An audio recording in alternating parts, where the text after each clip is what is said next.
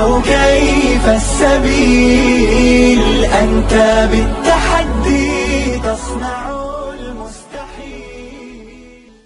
أهلا وسهلا بكم لطالما فكرت وتساءلت لماذا الجزائري ليس مثل الياباني؟ ما الذي يمنع الجزائر أن تصبح دولة متطورة ومتقدمة مثل كوريا الجنوبية؟ لماذا الجزائري يتكلم الفرنسية وإذا أراد أن يستخدم خبراء يحضرهم من فرنسا. وإذا أرادت إطارتنا أن تسافر أو تهاجر تروح لفرنسا. وعلاش الفرنسي ما يتكلمش بالعربية أو الأمازيغية؟ ما الذي يمنع الإطارات الفرنسية أن يهاجروا إلى الجزائر؟ ما الذي يمنعهم أن يقلدونا بدل أن نقلدهم؟ لطالما تساءلت وأنا أقارن التجربة الجزائرية والتجربة التركية منذ 20 سنة كنا كانت الجزائر مثل تركيا تقريبا. لكن لماذا أصبحت تركيا في مصاف أقوى 20 اقتصاد في العالم؟ بينما نحن الآن بقينا كما نقولوا بالعام عاميا نتكركروا لما نقارن بين الجزائري والألماني لما تقول ألماني يبادر إلى عقلك الجودة والإتقان. بينما لما تقول الجزائري يجيك في عقلك مباشرة البريكولاج. وش الفرق ما بين الجزائري والألماني؟ ما الذي ينقص الجزائري ليكون ويصبح عملاقا مثل باقي العمالقة في العالم؟ ما الذي يمنعك أنت أنت بالذات لتكون مثل الألماني أو مثل الياباني أو مثل الأمريكي. واش ناقصك؟ بالدرجة واش ناقصك أنت؟ شوف لما تكون تحب بلادك صح صح ما تقدرش تتجاهل العوج تتجاهل هذا التخلف. وهذه الأسئلة الملحة. تبقى عايشة داخلك تبقى تخرب داخلك. نحن متخلفين وأنت عايش normal. اقتصادنا ضعيف وهش وريعي وأنت normal. نستورد سلاحنا وطعامنا ودواءنا بل نستورد ثقافتنا وأفكارنا وحتى أحيانا رؤيتنا لأنفسنا بأعين الآخر. وأنت normal متصارعين ومتفرقين. وأنت normal. normal. أعتقد أن أي إنسان سوي لا يستطيع أن يتجاهل أسئلة طبيعية مثل هذه الأسئلة التي نطرحها. بدأت أبحث وأسأل أفكر وأحل وأحلل.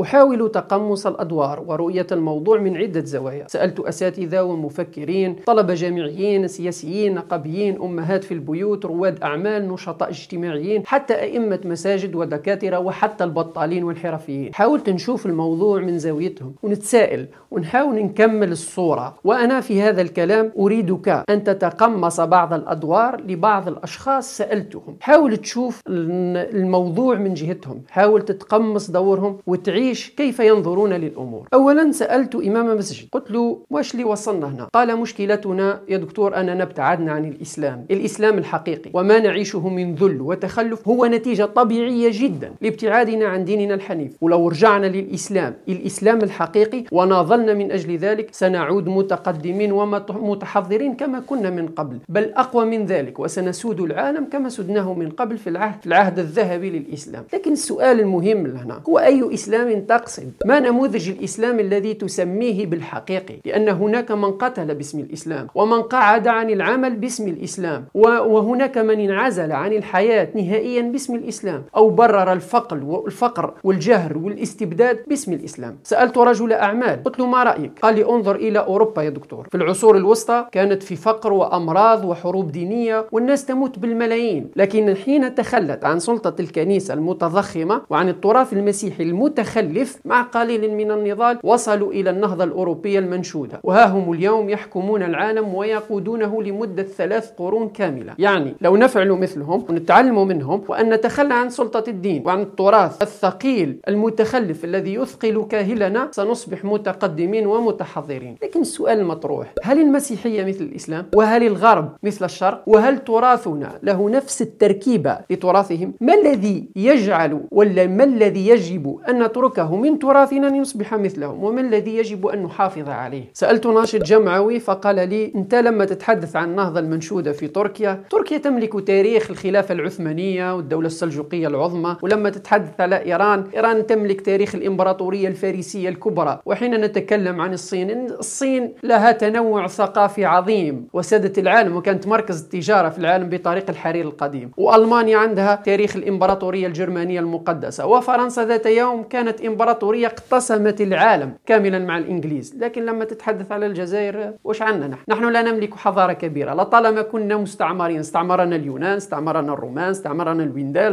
استعمرنا البيزنطيون الفرنسيون العثمانيون والإسبان. فلا يمكن إذا أن نكون عمالقة مثلهم. هذه مستحيل لأننا لا نملك التاريخ لذلك. لكن السؤال المطروح هاي دولة مثل سنغافورة لا تملك تاريخ عريق لكنها أصبحت دولة متقدمة. بينما نحن هنا نرى بتاريخ عريق لدولة مثل العراق لكنها بقيت متخلفة. حدثت مع ناشط سياسي وقال لي أن المشكلة من الأخر في الحكومة. قراراتها اعتباطية وارتجالية. هناك من يقول أن هناك مشكلة في تركيبة الحكومة والمشكلة في الفساد والبيروقراطية. هي اللي قاعدة تدمر في الجزائر. هي اللي تدمر أي مشروع لتقدم الجزائر. لكن السؤال أليس الوزراء والمدراء ورجال الأعمال هم جزء من الشعب الجزائري؟ أليسوا يبحثون عن فرص لخدمة, مصالحهم وخدمة مصالح البلاد؟ ما علاقة الحكومة بهذه الممارسات. سألت أستاذا جامعيا فقال المشكلة يا دكتور ليست في الحكومة ولا في أجهزتها. المشكلة تكمن في تربية هذا الشعب الشعب الجزائري. انظر لمن يعمل في المستشفى والإدارات صنع الغاز وصنع تراك. أليس المواطن الجزائري؟ أليس أنا وأنت؟ من يسرق؟ من يرتشي؟ من يأخذ الإتاوات ويعطل مصالح الناس من أجل طمع أو لمشكلات نفسية أو غيرها؟ وش هو الحل؟ نقضيه على الجيل هذا كامل؟ ونجيبوا جيل آخر ونربيه ونخلوا البلاد تحبس؟ هذا حل غير واقعي. هذا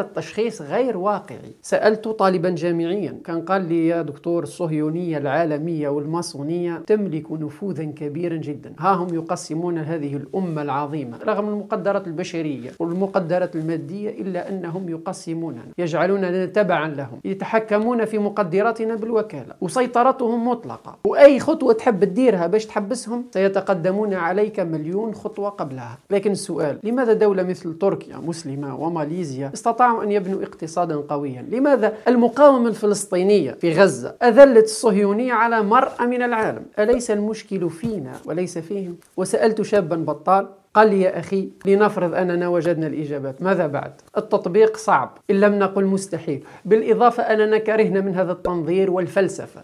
التي لا تسمن ولا تغني من جوع لكن السؤال الذي يبادر إلى ذهني هل يعقل أن تبدأ التطبيق بدون أن تفهم وتستوعب؟ ولماذا في بلدنا ومجتمعنا وأمتنا نعيب هذه الفلسفة والفكر ونحن أفقر الأمم تنظيرا؟ كل شخص من هؤلاء يعبر عن قصة واقعية وتجربة عاينتها وقد تعاينها أنت يعبر عن رأي معين لتشخيص معين لهذه الأزمة التي نعيشها من من هؤلاء صحيح من من هؤلاء خاطئ. هل فعلا هذه هي الأسباب التي تمنعنا من أن نكون عمالقة مثل الألمان أو الروس أو الإنجليز والأمريكان واليابانيين. هل يوجد, يوجد أسباب أخرى كامنة وخفية لا نعلمها؟ هذا البرنامج هو مهمته أن يجيب على هذه الأسئلة. كيف يكون يمكننا أن نكون عمالقة؟ كما قدر لنا أن نكون. لكن بشروط. لذلك سميناه العملاق ولكن أن تكون عملاق لكن بشروط. البرنامج هذا سيقول لنا كيف يمكننا أن نخرج من التخلف الذي قبعنا فيه قرنين كاملين. المهم في هذا البرنامج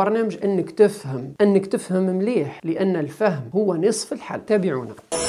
لا تقل لوحدي أو كيف السبيل؟ أنت بالتحدي تصنع المستحيل. لا تقل لوحدي أو كيف السبيل؟